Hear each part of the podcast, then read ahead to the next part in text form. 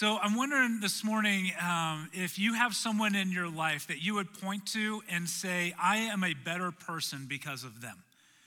And like ideally, maybe that person is sitting right next to you this morning. Like that would be sweet. Um, maybe it's a person who used to sit next to you and they're no longer here. Maybe it's someone that you would do anything to be able to sit next to once again. Do you have someone in your life that you would point to and say, I'm a better husband, a better wife, better in my career, I'm a better follower of Jesus because this person did not give up on me. They continued to walk with me and walk beside me.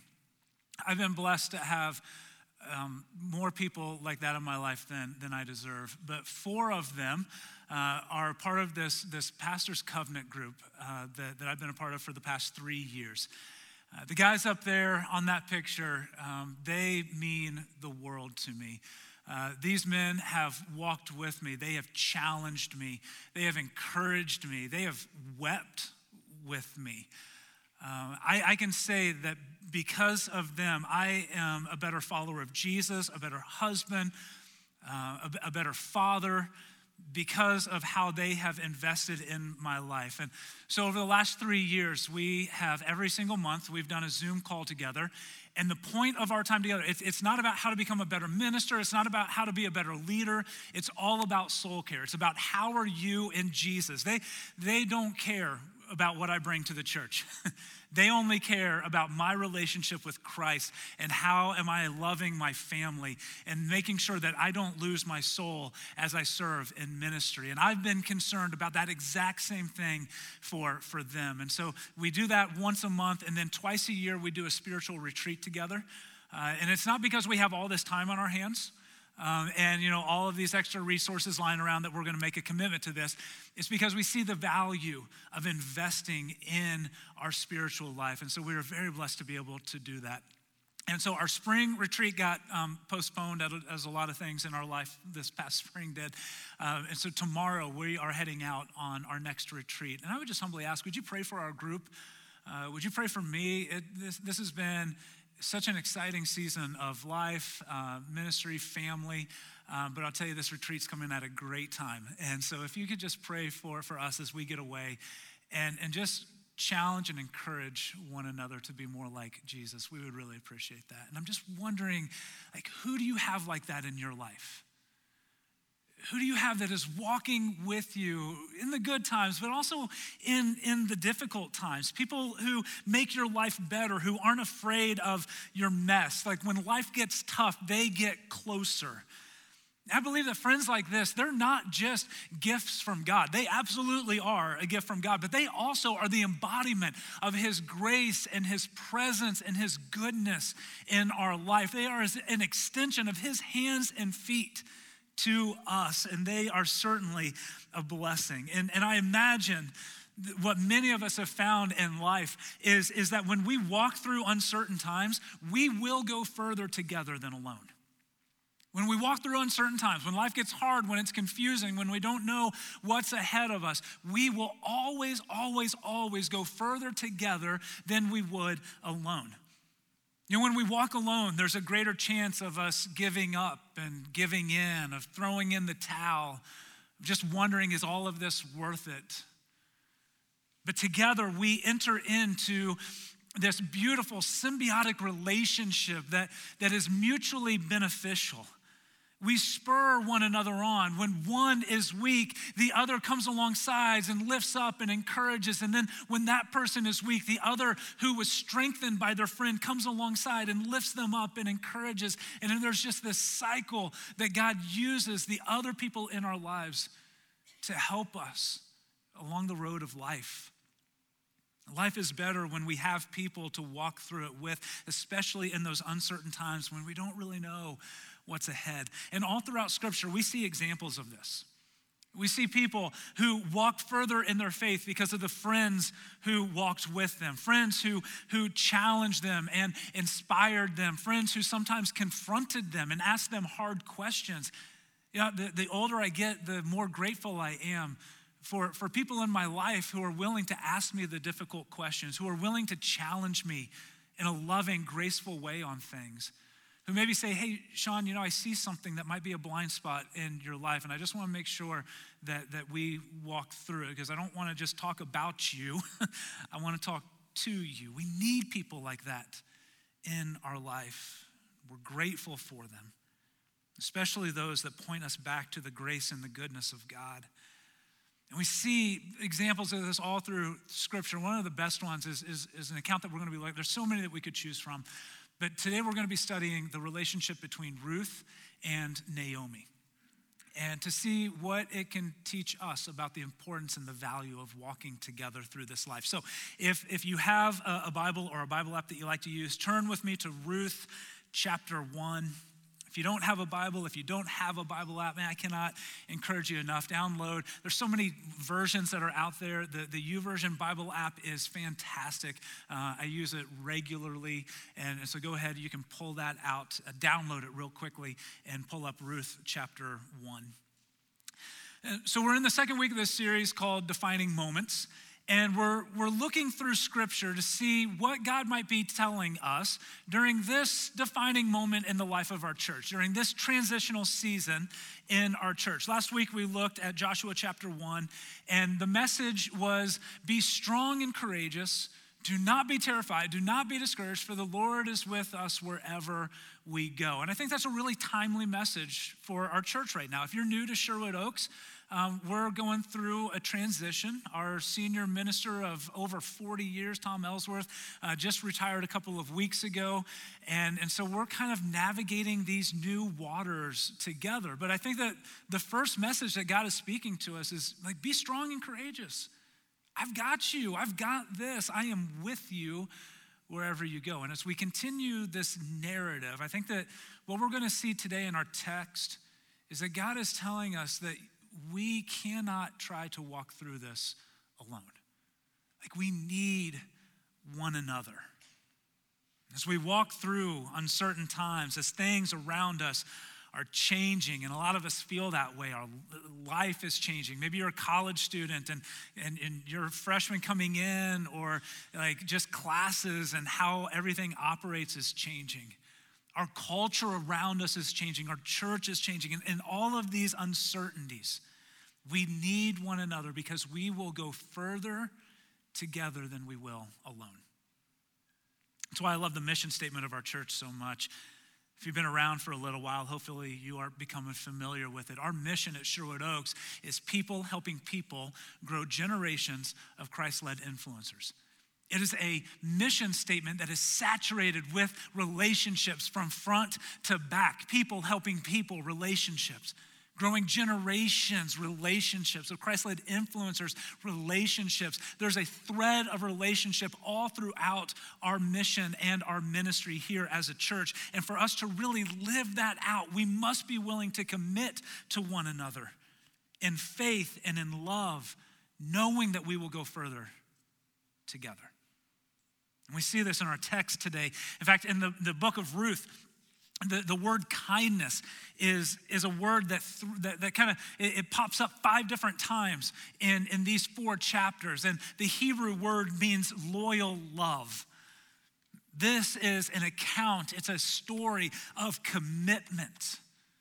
That captures so well the commitment that we can make with one another through this defining moment in life Let's look at it together. Ruth chapter 1, starting in verse 1. In the days when the judges ruled, there was a famine in the land. Hold on to that. And so a man from Bethlehem in Judah, together with his wife and two sons, went to live for a while in the country of Moab. The man's name was Elimelech, his wife's name was Naomi, and the names of his two sons were Mahlon and Chilion. They were Ephrathites from Bethlehem, Judah, and they went to Moab and lived there.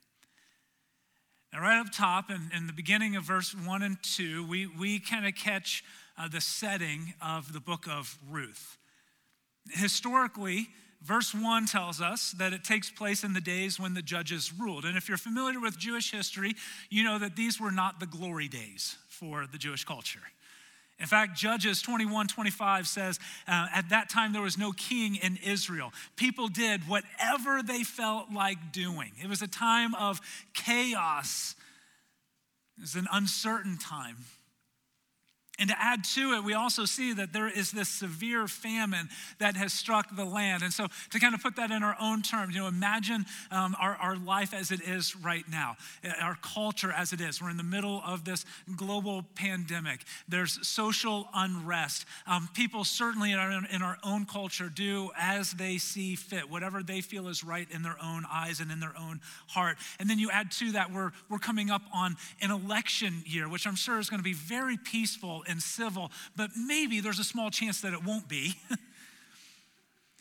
and then you just kind of throw right on the top of that a severe famine. That's the world that we find the story of Ruth. That's their culture, that's their situation.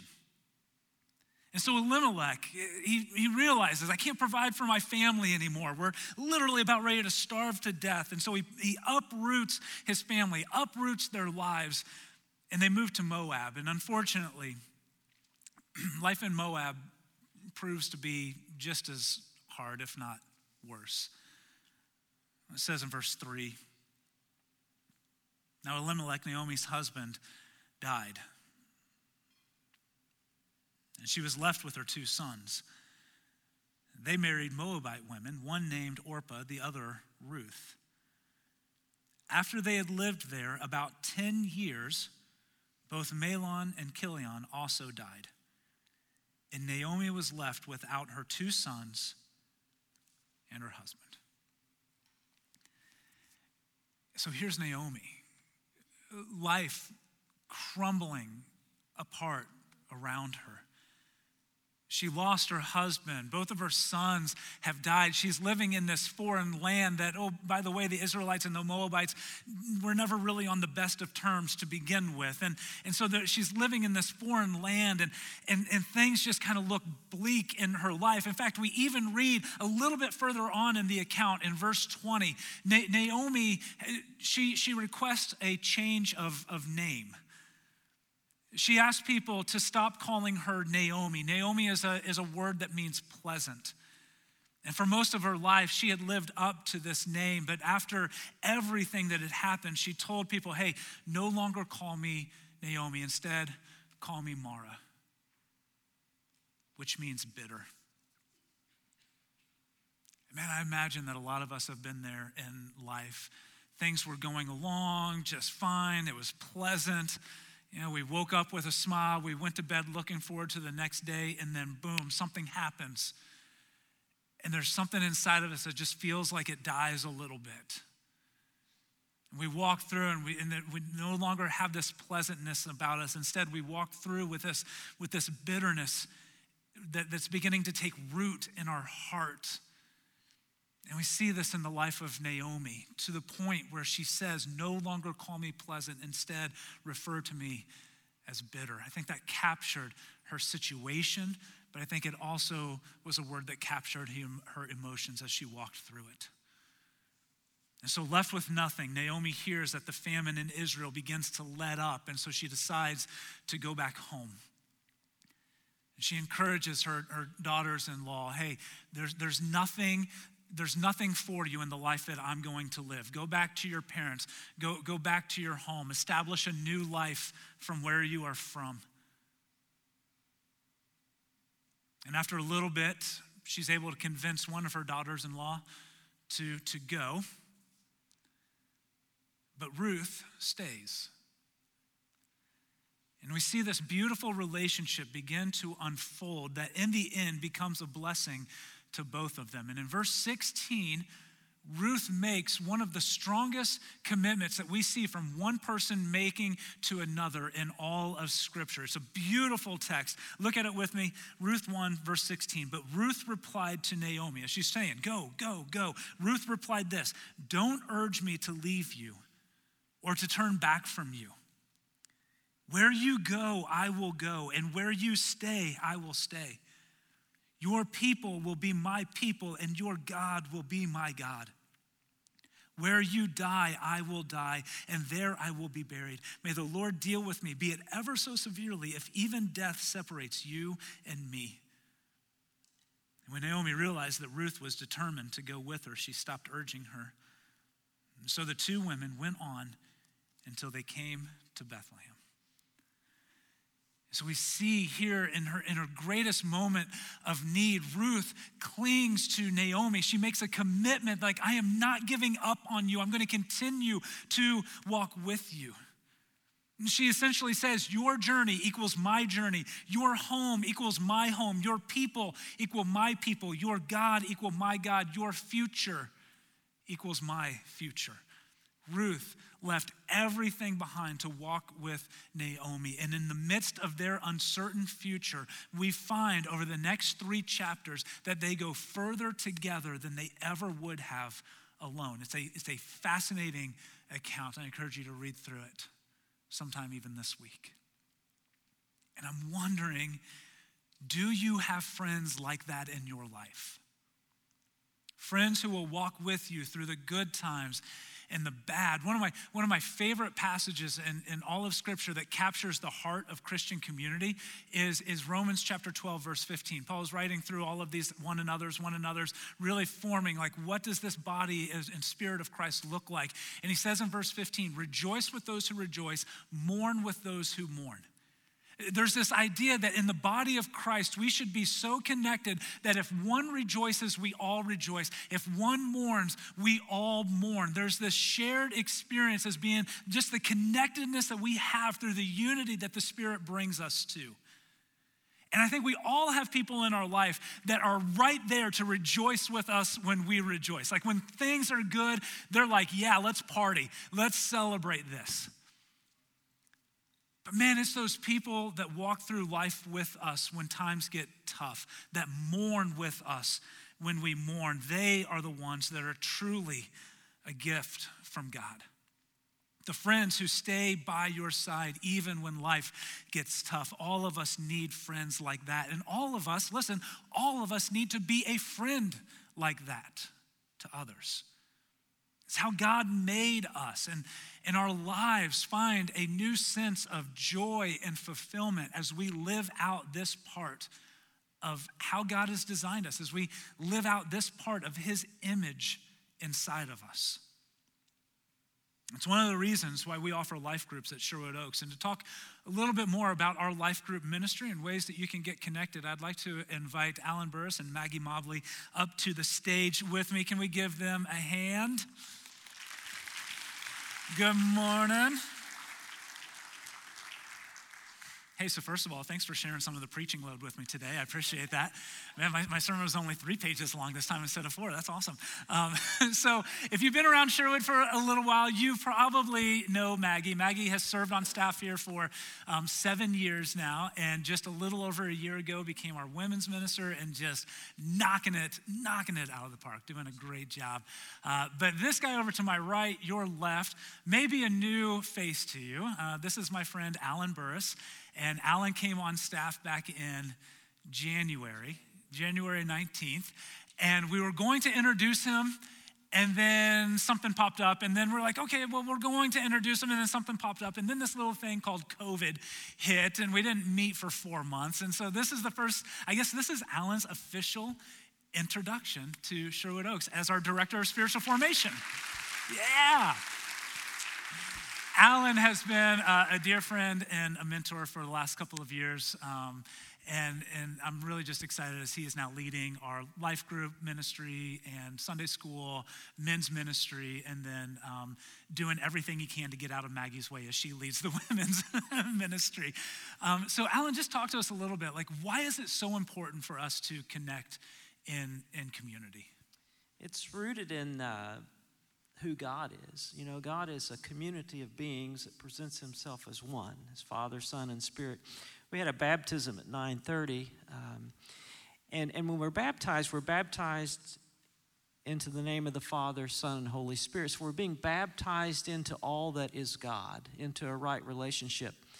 And God, the Greeks considered God, uh, they use the word perichoresis, where it's just a, a divine dance of the Father, Son, and Spirit in perfect harmony that, that blend together, yet there is this distinctness of the Father, Son, and Spirit. So we're baptized, we're baptized into all that. We're invited to dance with Him. It's interesting, 1 Corinthians 12 13 says that we are also baptized into the church, into the body of Christ. So God is all about community, and He designs us to be uh, in community. And when you look at Jesus, Jesus comes to establish community. A lot of people have a low view of church.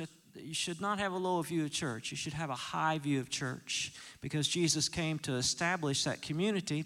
And so we we take church in a large church like this, we need to break it down to where we can have more intimate relationships. And that's why we have life groups. Yeah, that's yeah. great.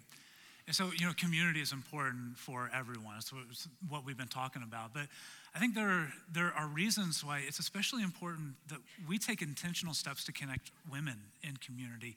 And Maggie, you do such a great job of that. Tell us why you have a heart for that and some of the ways that, that you're doing that. Sure. You know, I feel, like you said, for, for everyone, community is important. But for mm-hmm. women especially, we need community in a different way because I think women often are spread so thin. Mm. Lots of roles that women pour into others, and so we need community then to help ourselves yeah. or help each other kind of fill our own cups, I guess, yeah. in that way.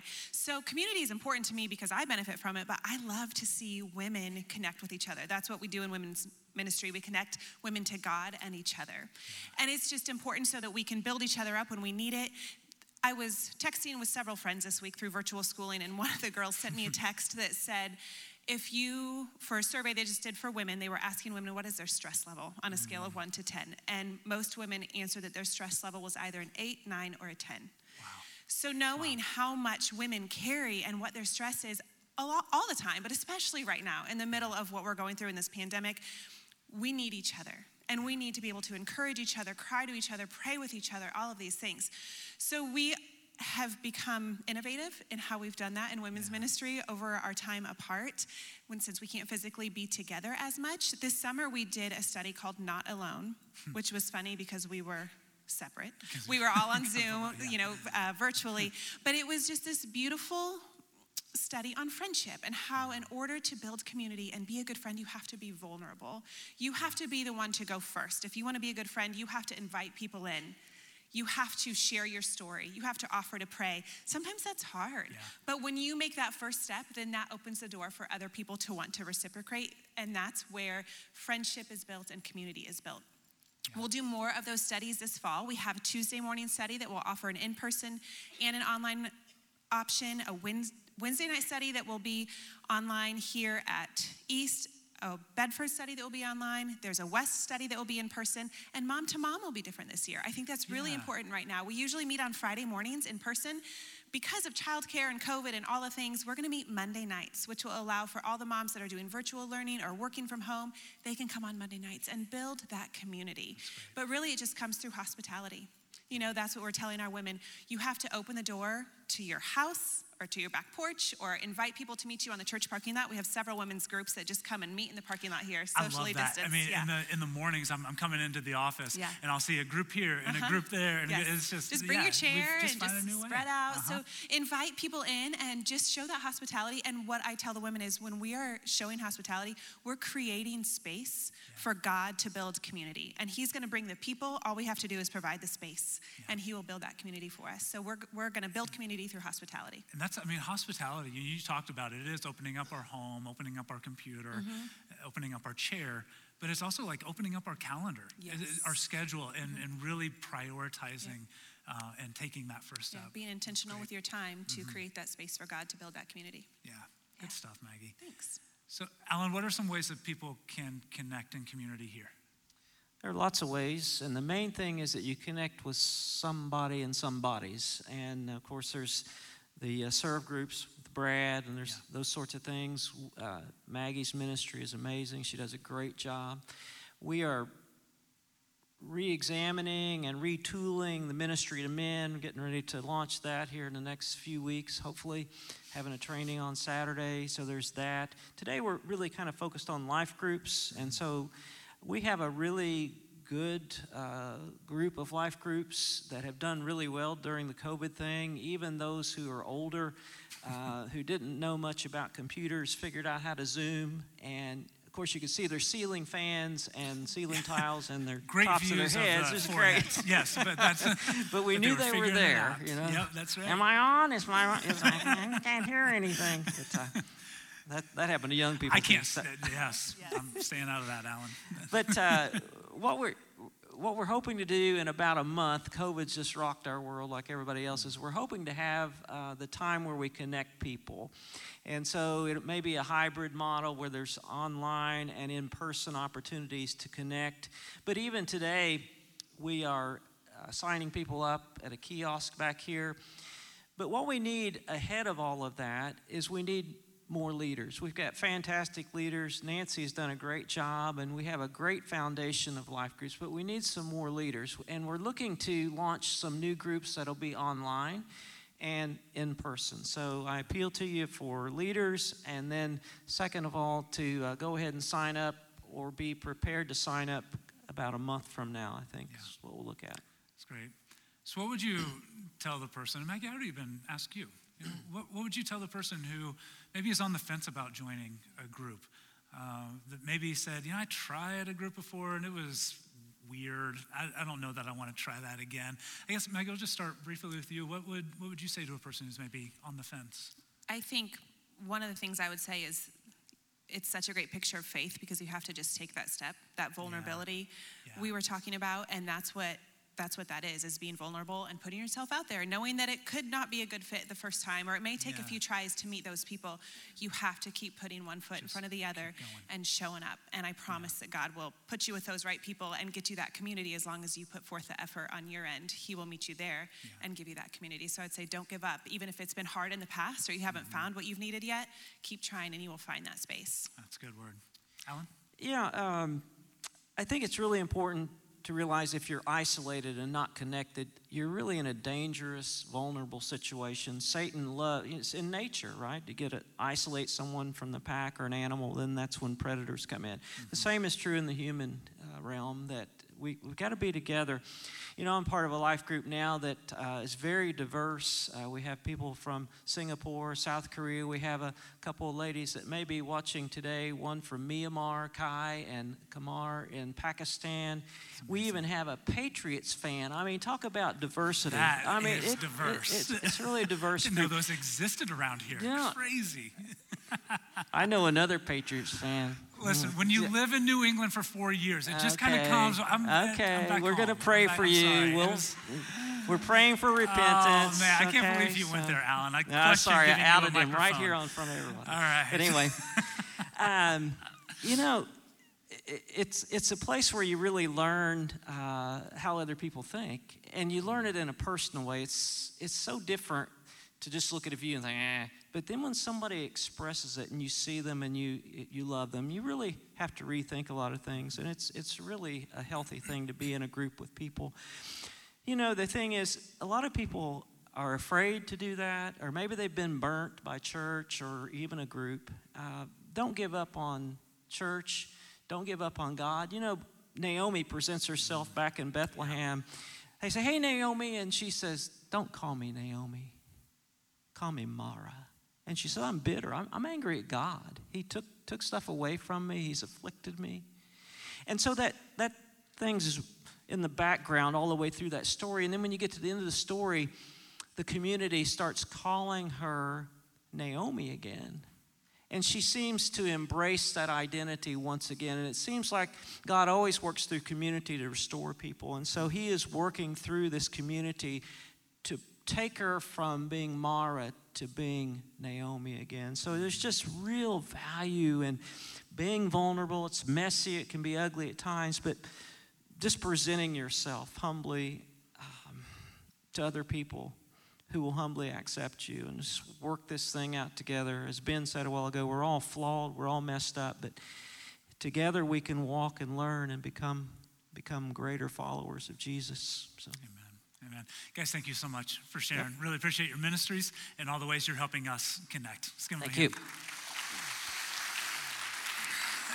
So I, as we as we wrap up today, I hope that what you hear from us, like so badly, we want to help you connect.